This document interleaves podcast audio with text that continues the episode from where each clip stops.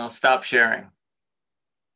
All right, let's begin, everybody. Welcome, Roberto Cabrera, my partner in New York, Glenn Rice, my very special guest from Brown Harris Stevens in Fire Island. Hello. And Rob Kuhar, my very special guest from Douglas Elliman's uh, Fire Island office. I guess, are you in your office on Fire Island right now?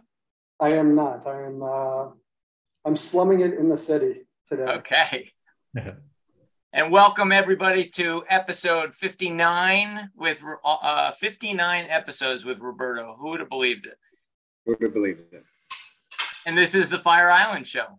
So uh, some of the things that we wanted to talk about from you know, uh, were the Fire Island of 2022 and how it's changed in the last 10 years. And we wanted to find out, I guess, specifically about the real estate uh, on Fire Island. So with no further ado, let's let's just jump right in.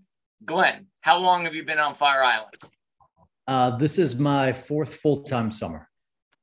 Four so, years. So I've, I've, been visiting for over 20 years, but sporadically. And um, I lived in the Hamptons 20 or so years ago. Um, but I bought a house here in 2018, and this is my fourth full summer. And I've mostly been here full time uh, since then, um, especially since the pandemic started. You know, so you Roberto's a Hamptons kind of guy. Can you get Roberto to give up the Hamptons and come to Fire Island? Well, I guess that depends on what Roberto's house is like. Um, if I can pry him away from that, I mean, if we're going to get right into it, you know, one of the benefits of Fire Island is no matter what town you're in, uh, no matter where you are located in that town, you are a short stroll to the beach. And I love the Hamptons, but unless you are putting down major digits of money, that's not something that most people can do. Here, every house is a maximum five minute walk to the beach. And when you say major digits, I mean, we're all real estate people here. You know, whisper to me, what are we talking? I I understand from my research that we're talking about the million dollar price point on oh, average oh, well, of our island. I was talking major digits in the Hamptons. It costs you, you know, it's uh, major digits to be walking distance to the beach in the Hamptons. Here, it can be done for six figures. Six figures, really? Yeah. Okay. There are, houses, there are houses under a million here. Um, they come up regularly. They're less and less, uh, and certainly a lot less than they were before the pandemic, but it's absolutely doable. And Rob, how long have you been on the island? So I bought my first house about 20 years ago. I bought the house that I have now about 17 years ago. And um, I opened the uh, Douglas Elliman Ocean Beach office in 2019. Just absolutely spectacular timing because the next was a disaster. Um, but yeah, I, I, I, am right there with Glenn. I, I, I stepped foot on on Fire Island, and the next week I was looking at houses to buy. It, it so, really is a special place. So, Rob, why don't you start and give us a 20,000 foot view of what is Fire Island? Because Roberto and I found that we, we know nothing about Fire Island yesterday, and we're probably typical uh, in that respect. Yeah. Um, thanks, John. So, Fire Island is, I am always amazed at how many people don't know about Fire Island or only have a passing familiarity with what it is. It's, it's 33 miles long. It's in my town, Ocean Bay Park, it's literally two blocks wide. Um, there's 17 communities on Fire Island, two of which are the gay communities, uh, the Pines and the Grove. Uh, and realistically, it, it really is the, it's one of the more pristine beach communities, I would say in the world. Well, not the world, but definitely this country. So if you're looking at the Atlantic, looking at the Pacific, it's not overbuilt. You don't have high-rise hotels. You don't have, uh, you know, uh, water parks, golf courses, things like that. It, it is really just a place to hop on a ferry, take a 20-minute ride, walk everywhere. And you don't have cars. So there's no cars. You can literally, um, I don't know if you can see, but you can take the Robert Moses Bridge and then park over here. It's called Field Five, and then walk all the way to Watch Hill. But there's no cars on Fire Island, and um, you know it's one of the things that really drew me to Fire Island because I wanted eventually I wanted kids, and I wanted those kids to be able to ride bikes, and I wanted those kids not to get hit by car by drunk drivers. And Fire Island's just a fantastic community for me to take the kids and not worry about how they're going to get home at night or even getting lost. They can't get lost. You either go left or right. Eventually, you're going to run into somebody that knows you and can bring the kid back home. So uh, it really is, a, I mean, spectacular is an understatement.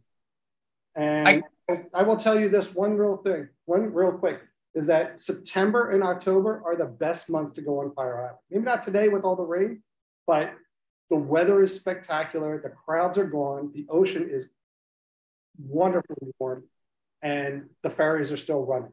That's something we'll talk about a little bit later. But yeah. So if there's no roads, do I have to walk? Because I, I I saw when I saw photos of Fire Island, I saw tire tracks in the sand. Yeah. So if you have a um, uh, if you're a year-round resident if you're handicapped or if you are a, um, a construction uh, worker owner, then you can get what's called over sand permits, which means you literally take your four by four truck and go over the beach in order to cut in. There are roads. Um, some of the, the communities on the east and west side just have wooden walkways. Uh, in the center where, where my focus is we have concrete walkways and there are construction vehicles and jeeps and trucks and carting companies there but they're few and far between. So mostly everybody walks everywhere every day. You either have a, a, a bike um, a okay. if you've got a handicap sticker or you have to walk yes. All right so I'm, I'm just curious. So it doesn't seem just on the surface, doesn't seem very conducive, for example, like a family in the sense of this. Um, you know, when you travel from, you know, you leave the city and you go wherever you want to go, you always say, I'm not going to take all this stuff with me, right? But it ends up being a traveling roadshow because you have, you know, strollers and this and that and the other, you know, and a lot of times you're kind of living out of the car because you still have stuff in the car, you haven't brought it in.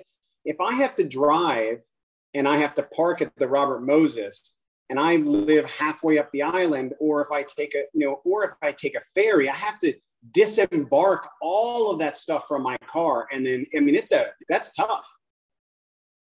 Yeah. So that's one of the charms about Fire Island is that you have to plan accordingly. And the great things about a lot of the communities is that they'll have these teenagers or tweenagers there with their cart to help people who just got off a ferry with their crib, with their stroller, with their beer, with their food, load it onto the cart and help them walk it to their house. That's so great. It's a, it, I mean, it, it's amazing. I can that also, seems very sweet. All right, so can, Glenn, are you in Ocean Bay Park? No, I'm in the Pines. You're in the Pines. Yes. All right, that's like way over to the on, on the edge. I mean, you're you're it looks like you're well, according to this map, it's got the stars. It also include all that green to the right. Uh, no, that green, uh, that green on the map, yes, that would be the pines. I guess in this case, the brown is the uh, is the national park.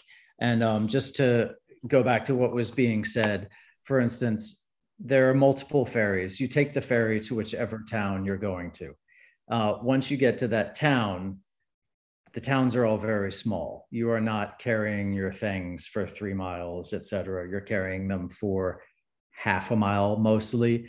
Uh, in the pines, in the grove, we have wagon racks so people put their stuff in the wagon. The people on the ferry help you unload everything, especially in high season. You are not allowed to unload your own stuff. They take everything off for you. Um, and I can't speak for all of the other communities, but certainly in the Pines and in Cherry Grove, we have a mobility cart access system where people can reserve a volunteer to pick them up in a, in a cart, take them to their house. Uh, we have a lot of uh, elderly residents and also people who uh, are handicapped or have been in an accident who otherwise would not be able to come out here because of the walking nature of everything. Um, so, and in addition, you can have everything delivered. So, uh, if you want to shop at Costco, you go to Instacart, they deliver to the freight service. The freight service either brings it to the dock and you pick it up there, or they bring it to your house for an extra fee. So there's um, there's ways around everything that is that could be perceived as a difficulty um, and it's just a different it's a different way of living here. You don't jump in your car to go do everything you walk to do it. And just as um, was just being said if you have dogs if you have children you have none of those worries here that you have everywhere else in the country really. And to be as far off from the mainland as we are uh, it's a different climate. Uh, yesterday, walking along the beach, I saw dolphins jumping. I've seen a number of whales here and there. You you can see those, of course, uh, in the Hamptons, et cetera. But being further out, um, you're much closer to the wildlife here. What's the commute like to get there from the city? Like, what are the options, and how long does it take? Um, do you want to answer this, or should I? Well, it depends on where you are. So without traffic, from me going literally leaving my house, getting on the ferry, if I caught everything exactly right, it would be an hour and a half to the east side without traffic. That's including the 20 minute ferry. Normally, it could be as much as three hours and two and a half. Typical getting out of the city kind of thing. Yeah. Yeah, I have found I live in Williamsburg uh, when I'm not here. And the fastest that you get to Sayville, which is where my ferry is, is about an hour and eight minutes. And uh, if there's been an accident, of course, during rush hour, that can go to two and three hours. The ferry ride for me is 20 minutes. Is the ferry limited? Like, for example, when we were talking to the people from like Nantucket and Martha's Vineyards, like you have to reserve those in advance or is there plenty of space? In the Pines, you don't reserve. There's a schedule uh, during the season. There are there's basically one every hour, starting at six thirty in the morning, um, and Friday and Saturday they go till eleven o'clock at night. Um, but you don't reserve here, um, and it's uh, you park across the street from the ferry. Also, if you take the train from Penn Station, once you get to Sayville, there's uh there are vans there waiting you give them six bucks they take you straight to the ferry from that. So the infrastructure is all here for it to be easy for the commute to be easy. So what i'm wondering uh is there's no are there hardware stores? Is there a convenience store? Are there are there restaurants? Or is it just houses? And if i got if i want anything i have to get on a ferry and to go get it. I mean is well, there a so town? It really, it really depends on the community. So there's a town called Robin's Rest. Now, also realize that these are not incorporated towns. These are more like neighborhoods. So Robin's Rest is two blocks wide. It is sand. There is no concrete. There is no walkways. There is nothing. There's also no hardware store, no restaurant, no Ocean Beach has a hardware store, uh, six or seven restaurants, uh, a community center for the kids to put on plays. Liquor store? There are several liquor There's even a, um, a mini hospital that the um, um, South Shore uh, runs. So it, it, there, there are full service communities on Fire Island as well as nothing houses. It, it, sounds like Ocean City is the only one with a liquor store, a convenience store, and a hardware store. I mean, it sounds like the only place I could live. No, uh, not necessarily true. I mean, for instance, if you go to Water Island, there's no store at all. Um, if you're in the Pines, we have a liquor store. It, I think that used to be the hardware store, but the people spoke. Um, we have a liquor store there. We have a grocery store there. Uh, plant flower store, a couple of clothing boutiques, uh, barber shop, pizza place, uh, a casual restaurant, a fancier restaurant, a nightclub, uh, a bar. Um, Now, the Pines is one of the two or three gay communities on the island. I would say two, yes. Okay, because that was they write on FireIsland.com that there's great misperceptions about the fact that Fire Island is gay. Fire Island is not gay, just the Pines and Cherry Grove. And uh, you were just you were just playing into the stereotype, saying they got rid of their hardware store, but they have a flower store. I just wanted to point that out. I, uh, well, I, I thought that was funny. I think everybody likes flowers. um, but uh, yeah, so Cherry Grove also has a liquor store. Um, they have a lot of restaurants in Cherry Grove, including the only restaurant on Fire Island that's on the ocean called Sandcastle. Um, they have a nightclub, a pizza place, an Italian place, a place called Top of the Bay, which is semi fancy. Um, you need I, to make reservations at these places? In the summer, yeah. I mean, you can always walk in and see what happens, but uh, peak season, those places are booked. Yeah. So just to close the circle on that, about 75% of the towns are fully uh, self-sufficient with restaurants, liquor stores, whatever. Uh, there's very few that actually are. Yeah. Barren. And the, our grocery store here, they figured it out over the decades. The little things that you need, light bulbs, et cetera, they have all of those in stock. Now, the other thing, uh, which I'm sure is true for Ocean Beach, also, Rob will correct me if I'm wrong, but all of the local stores on the mainland in Sayville, you call them up, you buy what you want, they deliver it to the ferry for you. Ferry brings it across, you pick it up at the ferry. So, can you run out and grab it in an instant? No, but can you get it the same day? Absolutely.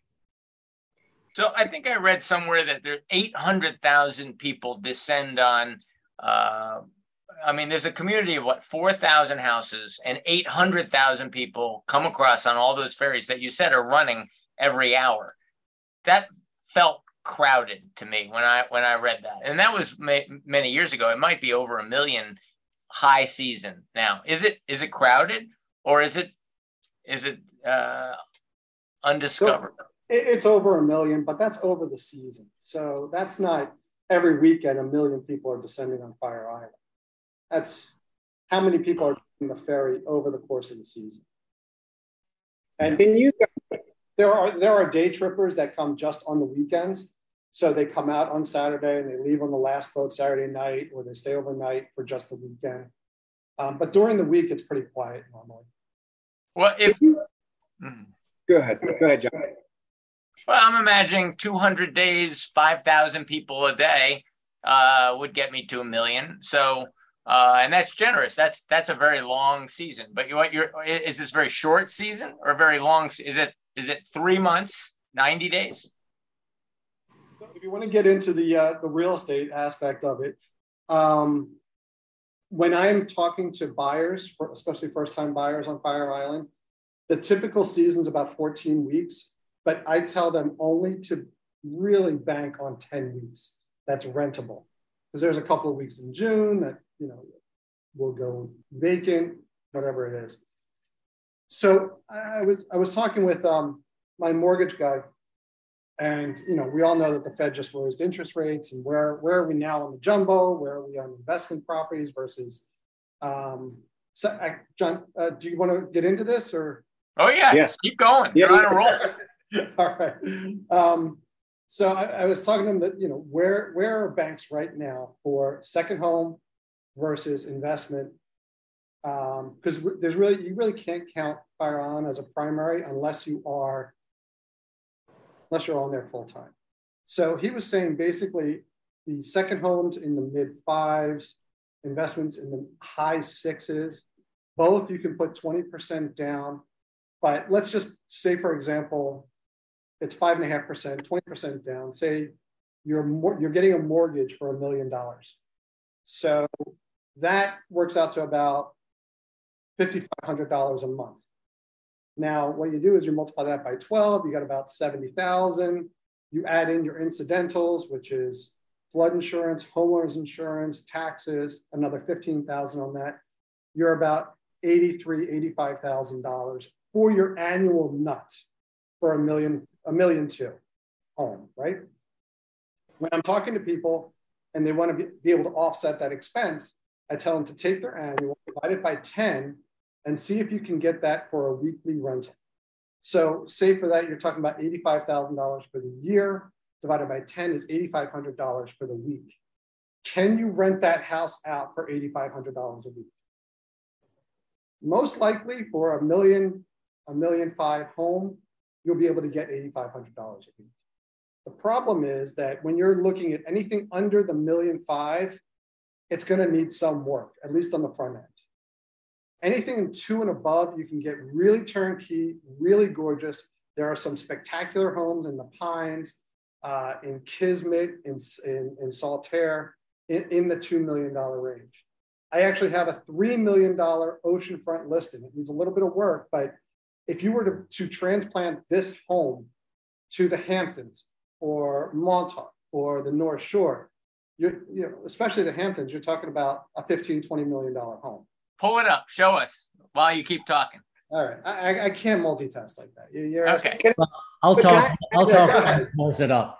Uh, that is that is one of the great things about Fire Island is that you can still buy a house here, and if you want to rent it out to cover your costs for the year, it is eminently doable. Um, I think that it's probably still possible in the Hamptons, but less and less so. There we go. Three million bucks. Three million dollar oceanfront, four bedroom convertible six, three and a half bath. And on how much land is that? This is an ocean beach. There, but how land is that on? How much the oh, lot? So you know what? That's interesting because it's really the plots, the lots in in Fire Island are very small. A hundred by a hundred, a ten thousand square foot lot is extremely large for Fire Island. So you're typically looking at 60 by 100, 60 by 80, 50 by 100, or 50 by 80. So you're really looking in the 4,000 to 7,500 foot range. This particular house is 6,000 square feet on the lot, 2,500 for the house itself. So, so you really get to know your neighbors. You really do get to know. I mean, good fences make good neighbors. um, but realistically, there's very few oceanfront homes that are on the market right now. There's essentially a teardown for 2.2 million. There's an off-market home for 4.5 million.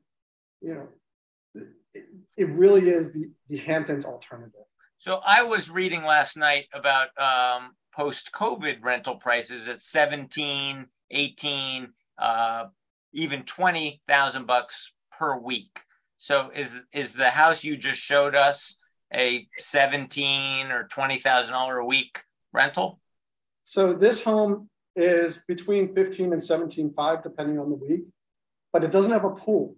So right now everybody who is coming into the market are looking for space to put a pool in. They're really getting a premium for that. And, you know, we are seeing that transformation of the small Fire Island cottages. Some of the houses on Fire Island were literally lifted and floated over when they were building the northern and the southern state parkways. They were, they were bought for a dollar and they were floated onto the island and dropped on pilings. Those really charming cottages are getting torn down and new, not mega mansions, but mini mega mansions are, are being built. Can, can we back a little bit? Can we back up just a little bit and just let's just assume I'm a buyer and I wanted and I'm interested and I say, you know, hey, tell me about the island. You know, on the western part of the island, it's more like this. And as you gravitate to the east, it changes in this manner. Um, you know, this used to be, you know, this wasn't developed at all, and now this is really boomed. Like, give me a certain like just quasi history of just what the island is. If I was to come and I wanted to understand, if you guys could. Well, I would say that uh, one of the wonderful things about Fire Island is that every community has its completely uh, complete identity, different identity than other places. Uh, for instance, where I'm living, Cherry Grove was developed first. So when you go there, the houses are cottages, sometimes almost Victorian. Um, they're small, very few of them have pools. Uh, there is no road in Cherry Grove, it's all boardwalks. When you come over to the Pines, the lots are larger, the houses are large, larger. Most of the people here have pools. Um, we do have a road, Fire Island Boulevard, that runs through. Um, and so it's just a different uh, character, different characteristics. If you go to Saltaire or Fair Harbor, you're going to see something similar but totally different. There, Saltaire and Fair Harbor have different architecture than Cherry Grove. Cherry Grove with the older 30s, 40s, 50s, the Pines with some stuff from the 50s, but mostly 60s onward. And of course, the Pines has a really rich tradition in mid century architecture. There's a wonderful book called Fire Island Modernist, which is about the architect Horace Gifford. It's written by the architect Christopher Rawlins. Um, and it uh, profiles all of his houses, not just in the Pines, but uh, throughout Fire Island, uh, which I highly recommend. So as you walk through, if you were to walk your way through a lot of those townships, at least in the major, in the kind of center left part, you would distinctly notice a difference as you start to walk through, and you can say, "Oh, this is this township. This, oh, this is this, we're definitely here." It's I that think- distinctive. I think so for sure. Yeah. Rob, Yeah, um,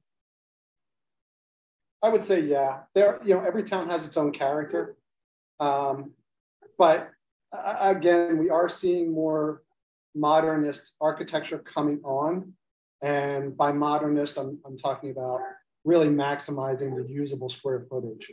So um, there, are, the characteristics of each town are absolutely there especially as you get to the smaller ones, like I had mentioned, Robin's Rest or Lonelyville, you know, you'll be able to tell where you are. And, and if you ever do get the chance to just ride a bike from one side to the other, it really is interesting to see the, the different characteristics of each town as you go. Are are there any um, building restrictions in a sense, not necessarily of height, but of style on in, in any of these little townships? style, not that I'm aware of. Height, of course. Yeah. Yeah. So when Fire Island is broken up between two townships, Islip and Brookhaven, and um, they each have their own regulations with regards to building codes and what you can build. They can't tell you the style. There's no historical um, committee you have to go in front of. So I could build whatever I want. Yeah. Neighbors could hate it, but I could build it. Within It this, has happened. Yeah. It has definitely happened. Okay. Is there a distinction, like there's a premium to be on the Atlantic side as opposed to the Bay side? Um, is there anything like that? Yeah, there's probably a 20% premium on that. Excuse me one second. I would say uh, that, and at least that, depending on the house. Um, the ocean is more expensive. It just is. Uh, the bay um, is peaceful. Um, it's a little bit warmer than when you're on the ocean. But in the pines here, a three or four bedroom house on the bay and the ocean can each rent for about 20 grand a week. So some people prefer the bay, some people don't want to be on the bay at all. Um, depending on which way you go, the differential could be, yeah, I would say up to 20%, maybe even a little bit bigger if you had a small house on the bay versus a large house on the ocean. How common is it that people are buying, you know, places really they're because they're old, they're just buying them really just to get the plot of land, they raise the house and they just just new build. I Again, it- Go ahead, It's Rob. happening more and more frequently. As long as you can get the, the, the size of the property. Like there is a huge difference between getting a 50 by 100 lot and a 75 by 100 lot. It's not just 50% difference. It's basically double the price because you can build so much more. But there is a zoning board of some sort whereby you can only build up to, you know, within so many feet of the perimeter, et cetera, right? And all those.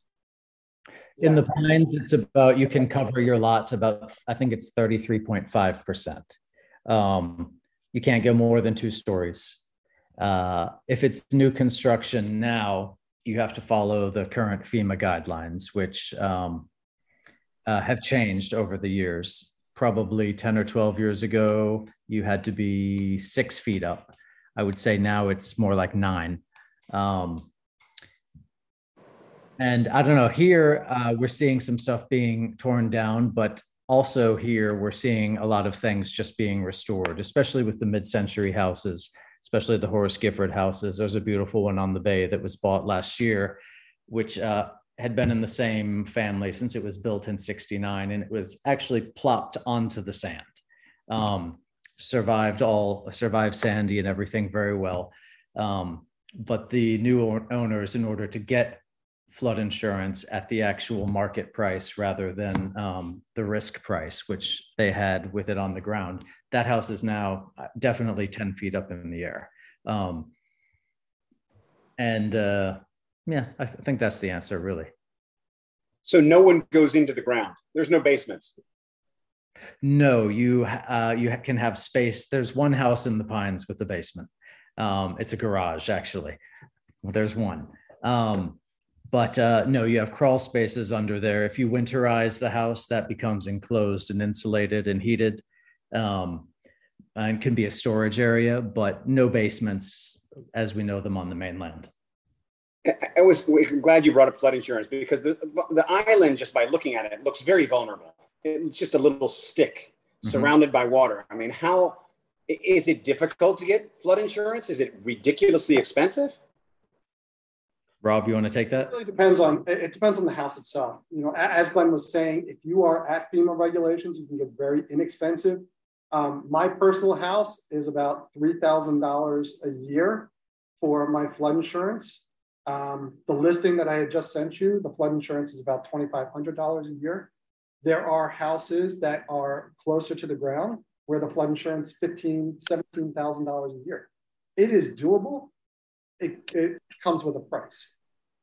And also, if you have an old house and the federal flood insurance has been maintained throughout, you're grandfathered in at that rate. But if that ever lapses, you come into the new risk adjusted rates. And in order to get back to the affordable rate, you have to make the changes that FEMA requires, which is basically lifting it up off the ground. And what kind of expense is that if you had to lift your house by a foot or two? What does that cost? It's cheap. It's it's three hundred thousand dollars. It's no big deal. Just just do it. it really is. Um, the cost of your Maybach, John. The, um, you know, I know some people that'll that'll do a trade. Um, it's I mean, here's a here's a shot of one of the less dense uh, parts, Saltaire. Saltaire, uh, yep. Now, so, some of these, I mean, that looks more like the Hamptons. I mean, the houses are pretty far apart. It's got a wide beach with nobody on it. It's got plenty of green space. I mean, that's beautiful. Um, some of the other pictures that I was uh, seeing of Ocean City, let me see if I can pull it up. Uh, look, Ocean Beach. Pretty dense. Yeah, here it was Ocean Beach. Let's visit. Boom. So, yeah. Is that more typical? So, Ocean Beach is the only town that has a sewer system. So, the houses can be built closer together. All the other towns need septic cesspools. So, you need to have that additional space between the houses. So, when you were looking at the other, the Saltaire home, you were probably looking at a few different communities with that break between them. So the Fire Island National Seashore owns significant disparate chunks of the land that you cannot build on, which is the delineation between certain towns. Which is really one of the most wonderful things about living here is you're effectively living in a national park. Hmm. Okay, guys, I have a million and a half. I have a million and a half dollars. What do you, where, how do you guide me? What can I buy? Rob? I've got a tear down on a nice piece of plot, uh, plot of land for a million and a half. It's off the market. Feel free to reach out to me. Um, but otherwise, you're looking at relatively, you know, a four bedroom, two bath, generic run of the mill, slightly nicer than the sub million dollar houses. And what could I build on the $1.5 million lot? How much would it cost me to build it? Well, that's even a better question. And, and I'm not really too sure about the, the eastern side. Glenn may know that, but the western side, 10 years ago, it was $300 a foot. Now it's in the seven, $800 a foot. I just got word that one of my friends got quoted $1,400 a foot to build. I have a feeling the builder did not want that job. you know, you can definitely guesstimate seven to $800 a foot. Is there a distinct premium between building on Fire Island and building literally across the bay on the mainland? Yeah. 110%. Trying to work the logistics of building on Fire Island, it's not only getting everything to the ferry, it's getting everything from the ferry to the island, from the ferry on the island to the job site, and then working with only certain machinery that's allowed on the island itself. Yes. So, so how do you do that? You have the kids take all the drywall down the street? well, here in the Pines, uh, we have a freight company which is operated by the same people who run the ferry service called Coastline Freight. You have everything you want delivered to them. They bring it to the freight dock as opposed to the passenger dock where the ferry is. Um, then your contractor can either pick it up there in their truck or you can have Coastline deliver the items to the site itself. But you said in a truck. So they actually they do uh, allow construction. Contractors have Yes. Sorry. Yeah, construction and carting companies are allowed to have trucks, you know, the big, not huge dump trucks with four wheels on the back, but smaller dump trucks that they can cart lumber, uh, pilings, machinery, things like that. Okay. Okay. Talk about the talk about prices uh, since COVID. I would imagine that with COVID, um, maybe Fire Island uh, was got discovered over the last couple years uh, by people who suddenly valued uh, privacy, getting away, less density, you know, and didn't mind having to take a ferry to get to get where they were going. Yeah, 110%, John. You, nailed it on the head. In 2019, there were 96 sales on all of Fire Island, and the average price was under $900,000. So 2021, there were 260 sales, averaging a million, 1.1 million. And this year, the number is the, the number of transaction is down substantially. We're only at 66 so far this year. Uh, but the the average price is 1.2 million. So we've gone up 50% in three years since COVID hit. And it really has been, you know, COVID was the unintended consequences were all over the place. People were no longer renting out their Hamptons homes. So people were looking for rentals on Fire Island. Then they found Fire Island and they decided they want to live there. It just happened to me this weekend. Somebody was out for the weekend they came out 20 years ago with their friends. They, they rediscovered it as a mini vacation from Long Island. And this past weekend, they put a, a bid on one of the houses in literally four days.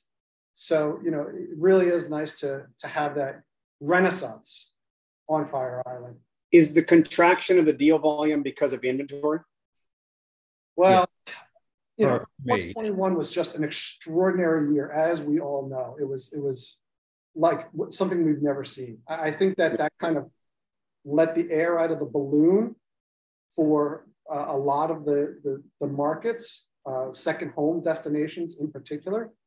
Uh, and we are just now, yeah, and for the first half of the year, there was nothing on the market. We're starting to see inventory pick up a little bit. Glenn, I, I think that you can probably talk a little bit better about your side, but I'm definitely seeing it on my side. It's still tight over here, for sure. But um, there are definitely some people who are either just moving on with their life, taking advantage of the higher prices. Um, a lot of the people who bought uh, in the Pines in the last year or two, um, a lot of younger people who have winterized their houses, they do rent them, but they rent them less. So um, it's just the I wouldn't say the demographic is changing necessarily, but the way that people use the house is changing. It's very slowly becoming more year round. Um, it's not a year round community. All the stores here close November 1st. Um, so you have to bring in what you want or have it delivered. But um, I think last year in the Pines alone, I think uh, Rob, you just said 90 some houses in all of Fire Island in 2019. Is that correct?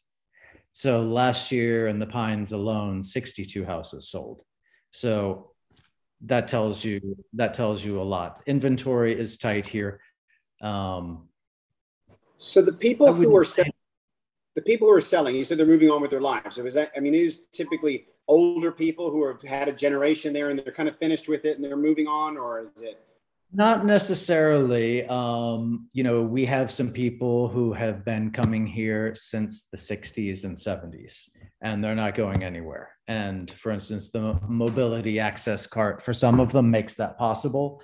Uh, others are, you know, having a boardwalk system certainly seems to keep people healthy. Uh, I have some neighbors well into their 80s, and you see them running around everywhere all the time. Um, I'm sorry, what was the second part of that question?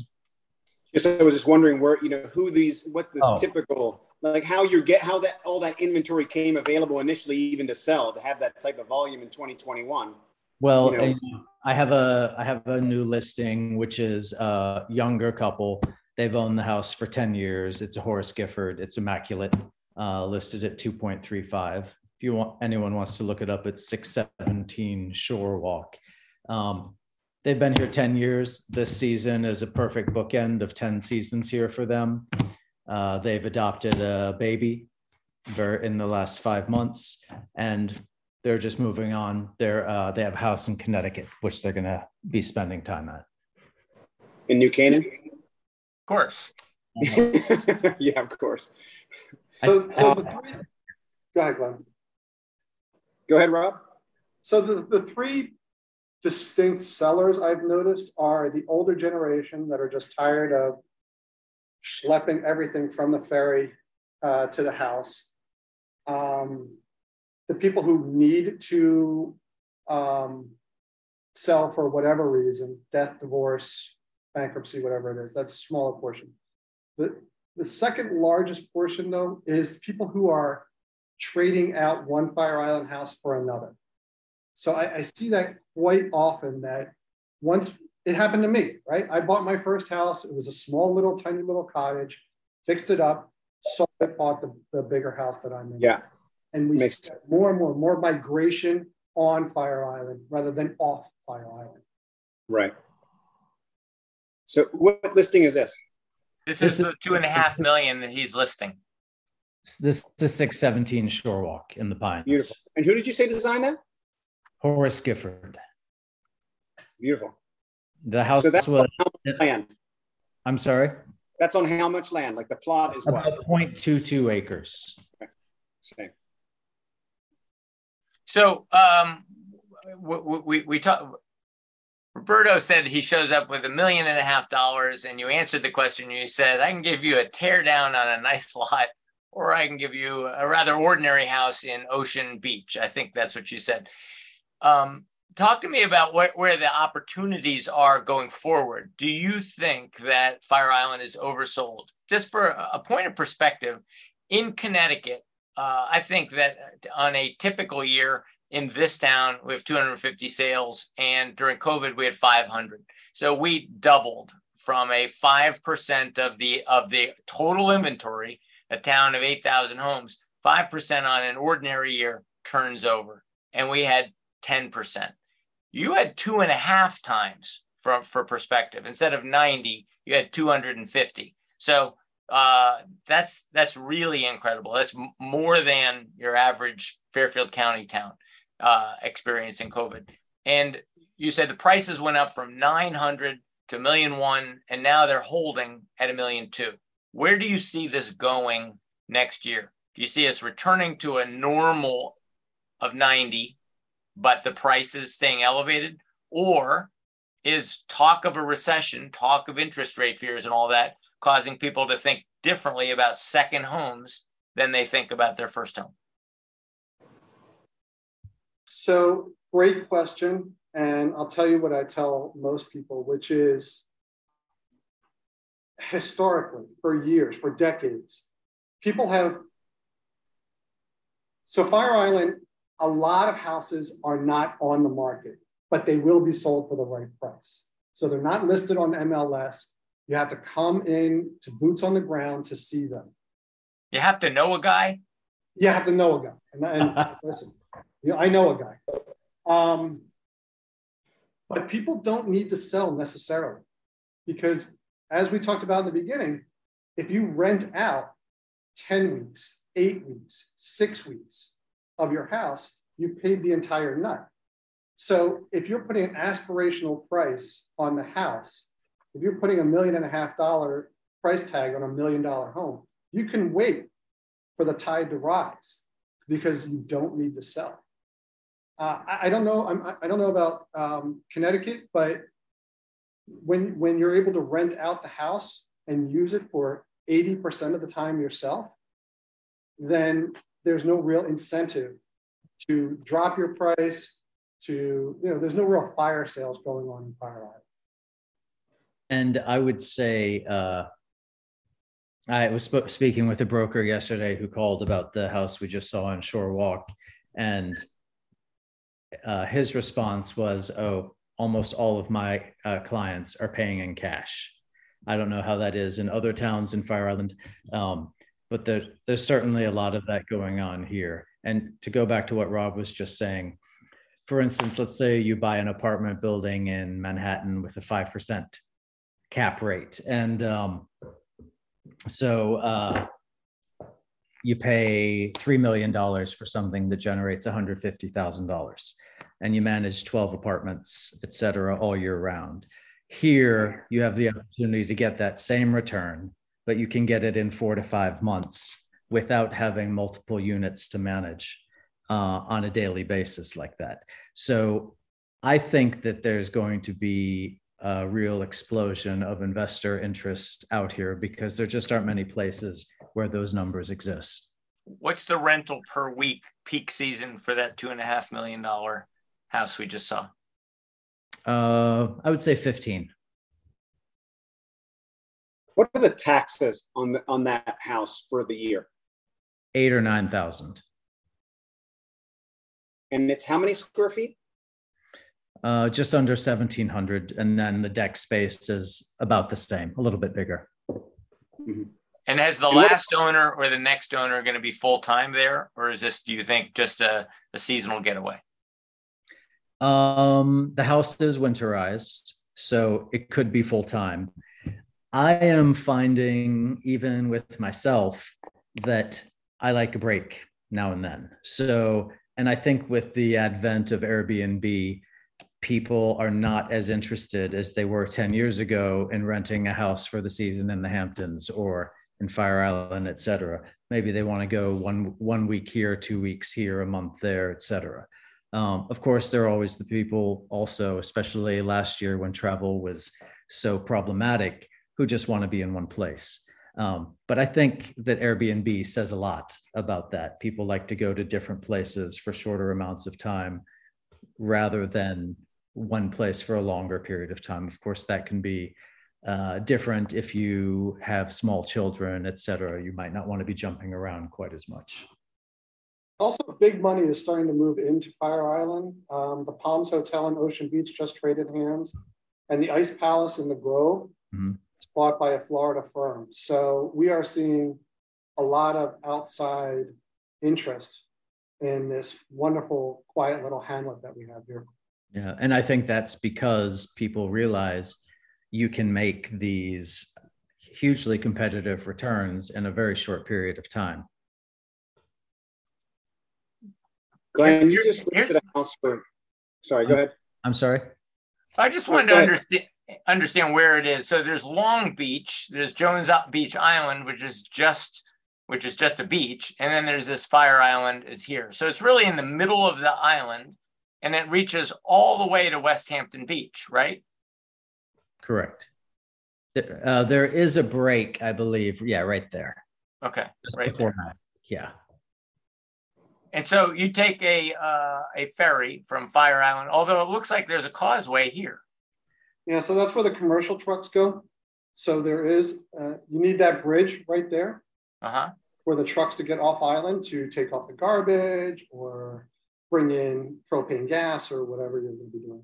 But my contractor can't use that bridge. Yes, he can. He Oh. can, and in the in the winter he does. For instance, uh, he would drive across that bridge with his permit, and then drive on the beach down to whichever town he was working in. See, Scott Hobbs, there's an opportunity for you yet.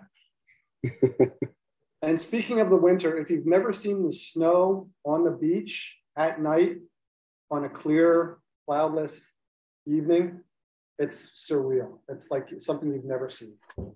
I strongly recommend it. Go ahead, Roberta. Glenn, Glenn had just listed, Glenn, you listed something for like six and a half million or Uh, something? that's correct. Where, that's can we correct. just see that? I'm Curious as to where is that? Uh, sure. Uh, if someone wants to do that nifty trick for me again. Four four three Sail Walk. And so is that on a larger piece of property? No, that is not on a larger piece of property. Uh, that is actually my personal house. Um, and going back to the cap rates, the uh, the income of that house reflects about a five percent cap rate. Uh, it was built in 1961. Um, it's really it's uh, I would say it's the iconic House of the Pines. I've brought it up to speed. It's always been well maintained. Was fully renovated 15 years ago but um, if you keep scrolling, you'll see what the view is, and it's pretty out of this world. Those are the guest rooms in the bedroom. This is the main living room with the view coming up. Can I just rent one of those cabins? I just need the one with the toilet. you know, we'll talk budget later. Uh, but you can see through that window right there. It uh, it stretches straight across the national park. You see the bay on the left, the ocean on the right, and you have miles of dunes in the middle there. So that's facing east. That's facing east. I don't think there's a better view in the world. Wow. How many bedrooms? Three bedrooms. And uh, yeah, I have had just in the last month, I have had major movie stars and a billionaire rent this house. Um, so it's uh, it's all and I the can way. see the ocean or the bay. that's the ocean there. Okay. This picture is the previous owner's furnishings. Just want to point that out. Of course. You needed to qualify that. Had to, you know. And that's the house when it was originally built. In 19, would you say 60? 61. 61. Wow. And you acquired it when? I acquired it in 2018.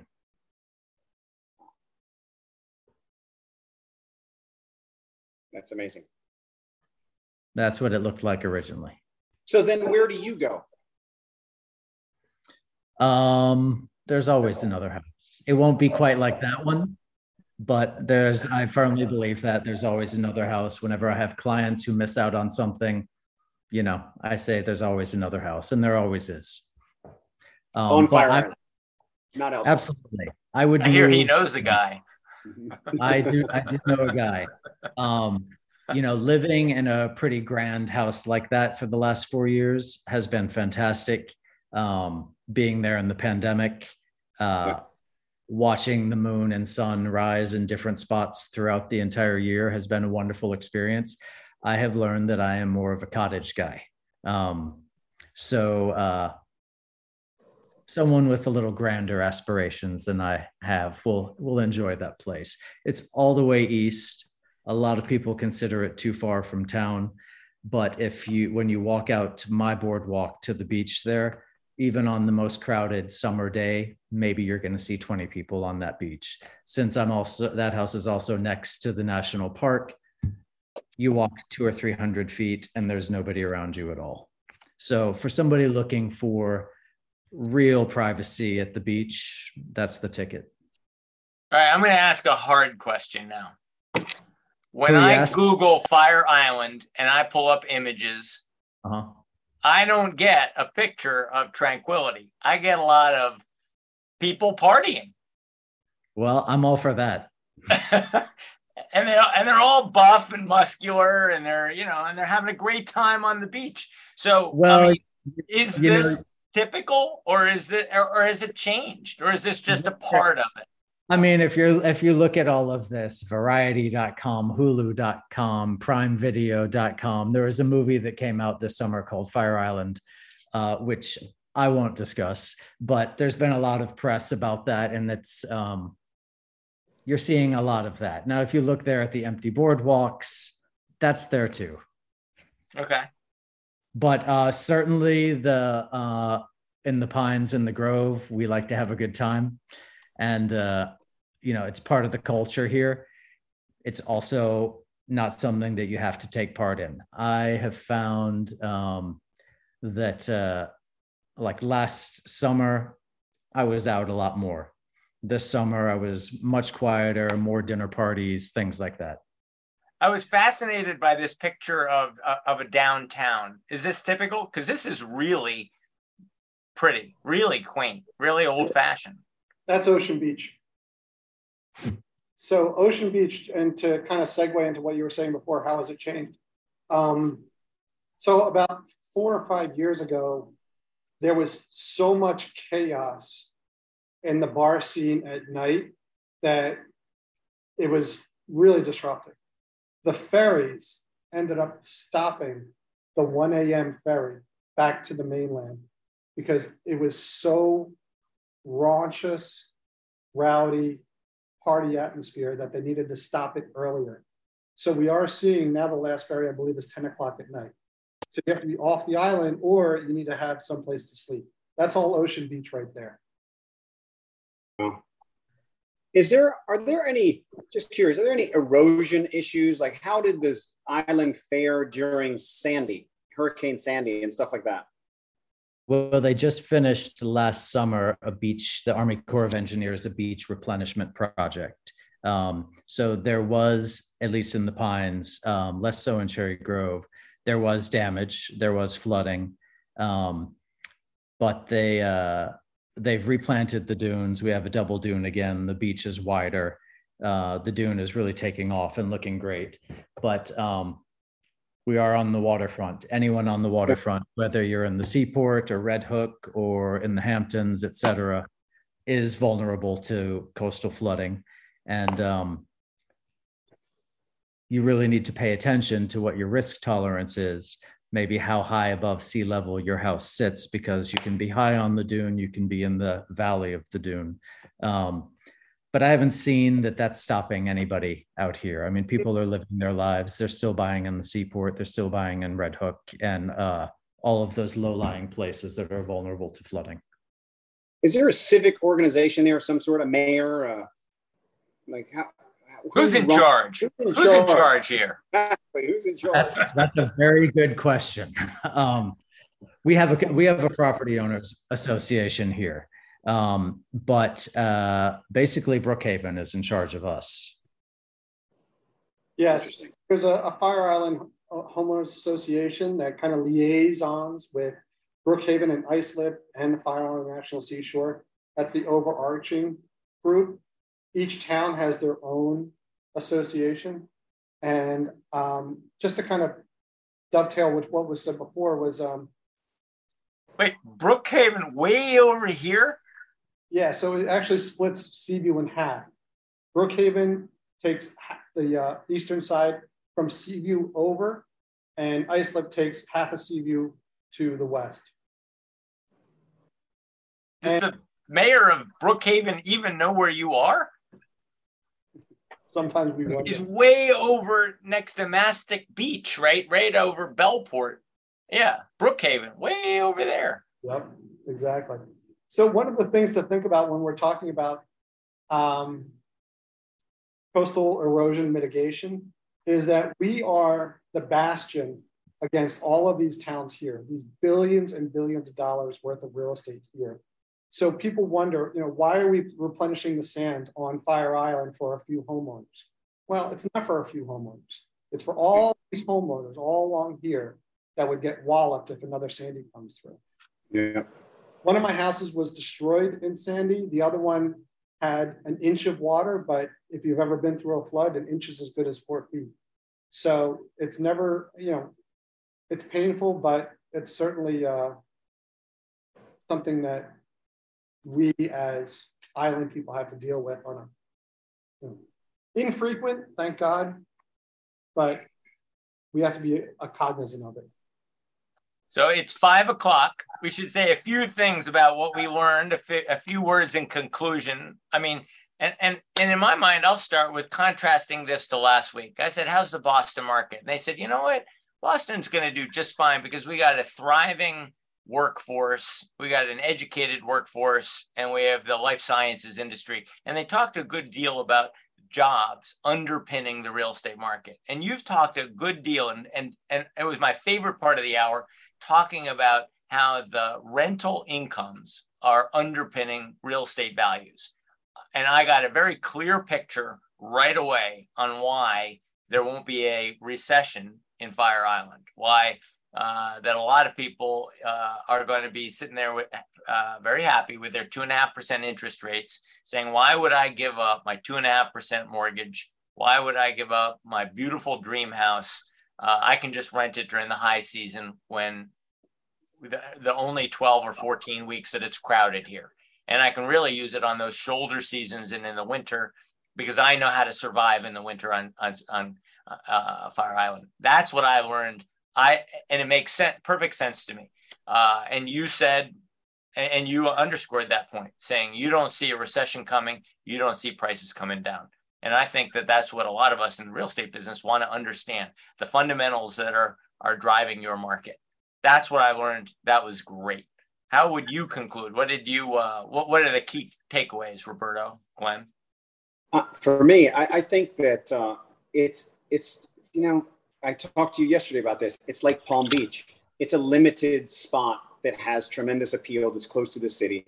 Uh, it's not crazy expensive, and it's something very different. It's very special. Just the fact that there's no cars there, and I think that's always going to have appeal.